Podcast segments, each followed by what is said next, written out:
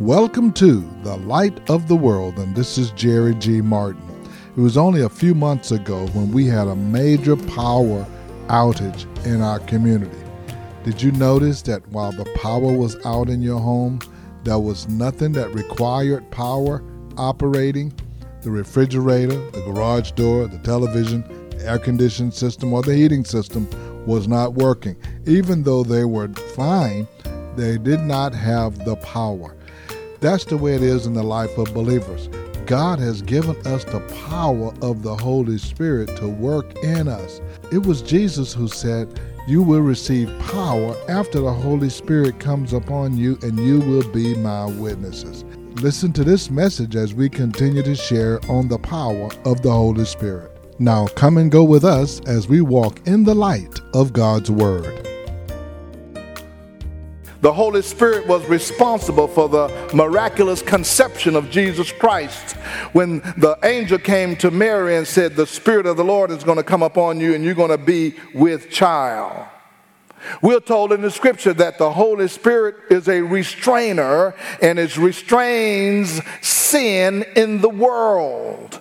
Now, as bad as things are right now, you think they're bad now? Wait till the people of God are caught up in the rapture and the Holy Spirit and the people of God are moved out of this world. You think you've seen things come apart at the seams because the Holy Spirit, just think what it would be like if the people of God were not praying at all and there were no saints praying in the world, and then the enemy has free course to do whatever he wants, however he wants to do it. The Holy Spirit again gives gifts to the Christians. So the evidence leaves no doubt that the Holy Spirit is a divine person. And Jesus told us that the Holy Spirit will be with us and will live in us. Now, if we have the Holy Spirit living in us with his ability to know all things and have all power and is everywhere at the same time, we have the most powerful force ever known living on the inside of us, but many of us are still powerless. He understands. Jesus understood the presence and the power of the Holy Spirit. I want to show you this scripture in the book of Acts, chapter ten. About Jesus.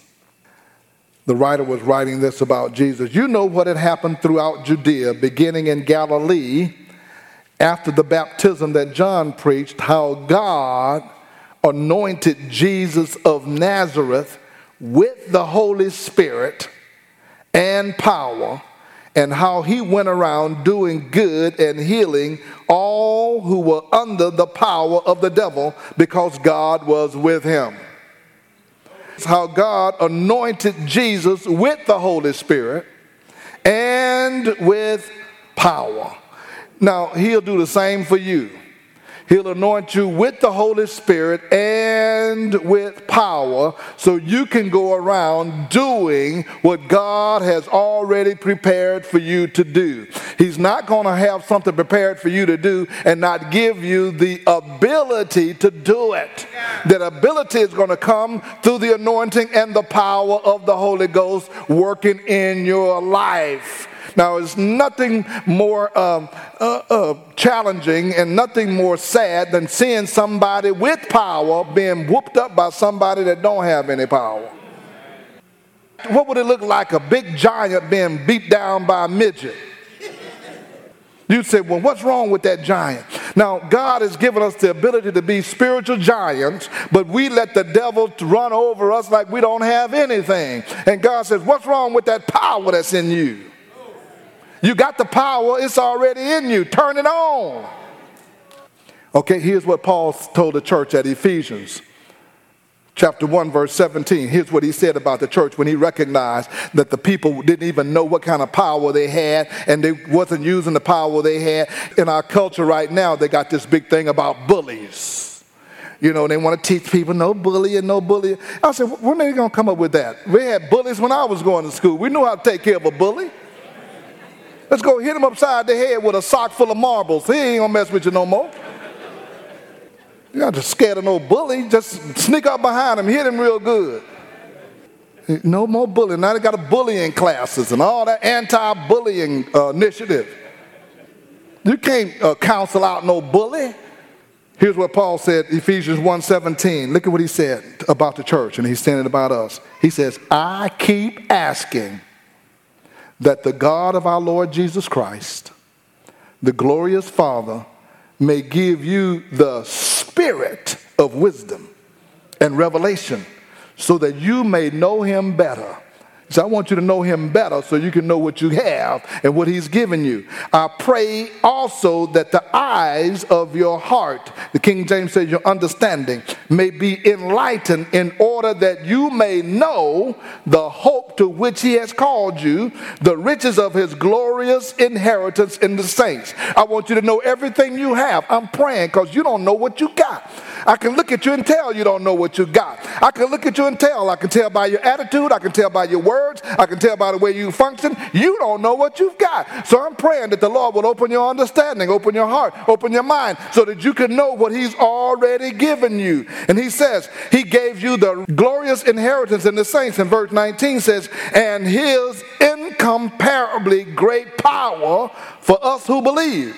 He's given us incomparably great power. He said that power, it's like the working of his mighty strength, which he exerted in Christ when he raised him from the dead and seated him at the right hand in the heavenly realm. He said that same power that on that Easter Sunday morning started shaking in the foundations of the earth and raised Jesus from the dead is the same power that's inside of you. Now, what's wrong with you? How come you can't do nothing?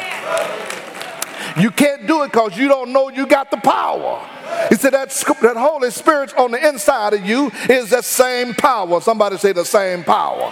You don't have to worry about getting God's work done. You have the same power. Somebody say the same power. He said, I'm praying that you have an understanding. I'm praying for you that the eyes of your understanding are open. You don't you sitting around, let the devil slap you around and, and run over you like you ain't got nothing. Raise up with that power you got and say, I got some power. Mm-mm-mm-mm-mm. I can see you still ain't got it yet. Oh, Pastor, I don't know. Yeah, just start saying, I got the power. See, the devil know you got the power, but he know you ain't using it. You can have all kind of weapons in your house that you want to, and a thief can come in and slap you all around. If you don't get your weapons, you leave them in the closet. I don't know why he coming into my house. No, be like some of those folks that just stand up and say, come on in here if you want to. Yeah, come on in. He hear you clicking, he gonna go to the next house. When the devil hear you clicking, he gonna go to the next house. He coming in to try to destroy what's going on in your house. You ought to be clicking. Hey, come on in here if you want to. I got something for you. Why? I got the incomparable great power that raised Jesus Christ from the dead. I ain't gonna take it in this house. Come on in here. Let him hear you loading. Let him hear you loaded. He'll hear you loaded when he said, I can do all things through Christ who strengthens me. I'm an overcomer. I got on the weapons of my warfare. The weapons of my warfare are not carnal, but they are mighty through God to the pulling down of strongholds. You talking to me? Believers ought to be like Arnold Schwarzenegger in The Terminator. Yeah, you just shot me. I'll pick that thing up, put it back on. I'm coming on after you. You don't know who you messing with. Paul said, I better tell you what you got. I'm praying. I said, y'all don't get it yet. Y'all don't get it. I keep on asking God to help you to understand what you got. He put you here for a reason. He put you here to take care of some business. He, take, he put you here to rescue people out of darkness and bring them into his marvelous light. You got a, walk, you got a job to do, and God has given you the power to do it. Mm-hmm. Yep. He said, you got, they got power and don't know it. Don't let nobody run over you, and you got the power. Yes. Look at what this power is. Far, verse twenty-one, far above all rule and authority, power and dominion, and that and every title that can be given, not only in the present age, but also in the one to come. You got power that's going to last forever. And then Paul reminded the church that we have not received the spirit of the world, but the Spirit who is from God, that we may understand what God has freely given us. God did not leave us alone. God did not leave us helpless. God did not leave us without his wisdom and his guidance. God has an agenda, and we are part of it. That's why Paul says, I want, I don't, I want you to know more than what God has done for you. I want you to know what God has given you. And Paul is saying, now you keep coming up here for prayer, and you got the power. You know, one of the reasons, I, I was at a church uh, last week, I said one of the reasons that the church is, is not reaching the community and the culture like God intended, because we pastors spend all of our time patching up the believers. Pastor, can you pray? I got a cut. I got a splinter. Pastor, can you pray? The next one standing behind it. Yeah, Pastor, uh, somebody said something to me on my job, just destroyed my joy. And uh, can you just pray that I get my joy back?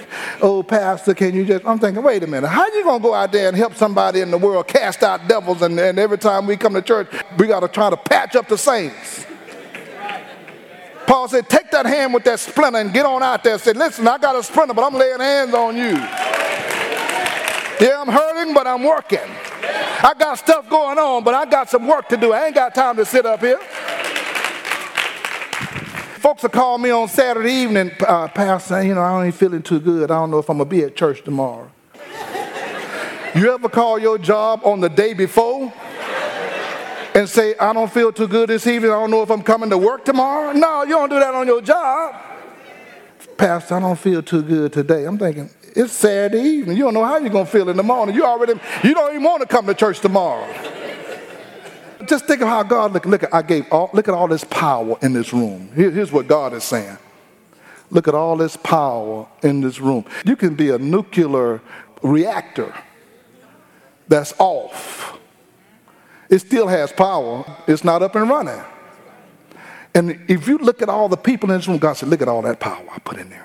Man, look at that power. They can change that community. They can change that culture. They can change that workplace. Look at that power. When you see that, he's talking to the other angels and all the other heavenly forces. Look at all that power we got down there. Ain't nobody got the engine turned on. You won't hear nothing running. They need to plug up and turn on. Why? Because they got the power already. I don't know if God would use me. No, he ain't going to use you till you turn the power on. Turn on the power. Say, Lord, I'm turning on the power. How do you know in song? Say, I'm, I'm stepping out in faith. God, I'm turning on the power. I don't know what you're going to do, but I'm going to, I'm here and I'm ready and I'm available. The message of Jesus Christ has never changed. His purpose for those who would believe on him and follow him was for us to be engaged in the ministry of reaching others for the kingdom of God. For God so loved the world that he gave his only son, that whoever would believe on him would not perish but shall have everlasting life. He wants to use us through the power of prayer and through the power of the Holy Ghost to be effective witnesses for his kingdom. This is Jerry G. Martin, and if you would like to hear today's message again, you can hear it on our podcast on The Light of the World Daily with Jerry G. Martin. That's The Light of the World Daily with Jerry G. Martin. And let me take this opportunity as well to invite you to be our guest at The Light of the World. We meet each Sunday in person at one six one six one Old Humble Road. If you're in North Houston, Atascocita, Fall Creek, Summer Creek, Kingwood, you're in our neighborhood. So come on out and be our guest. We trust that God will bless your time with us. Also want to let you know that we do have a bookstore on our campus. At the Beacon Bookstore, you can get Bibles, study materials, church supplies, communion supplies, or whatever you need. If we don't have it, we can order it for you. It's right here on our campus at The Light of the World. Call the Beacon at two eight one, four four one, two eight eight five. Again, that's two eight one, four four one, two eight eight five. If you heard the word of God and you would desire someone to stand with you in prayer, call us at two eight one, nine six four, one three nine three. Again, that's two eight one, nine six four, one three nine three. Now for The Light of the World, this is Jerry G. Martin saying, may the Lord our God richly bless you and we'll be with you again next time.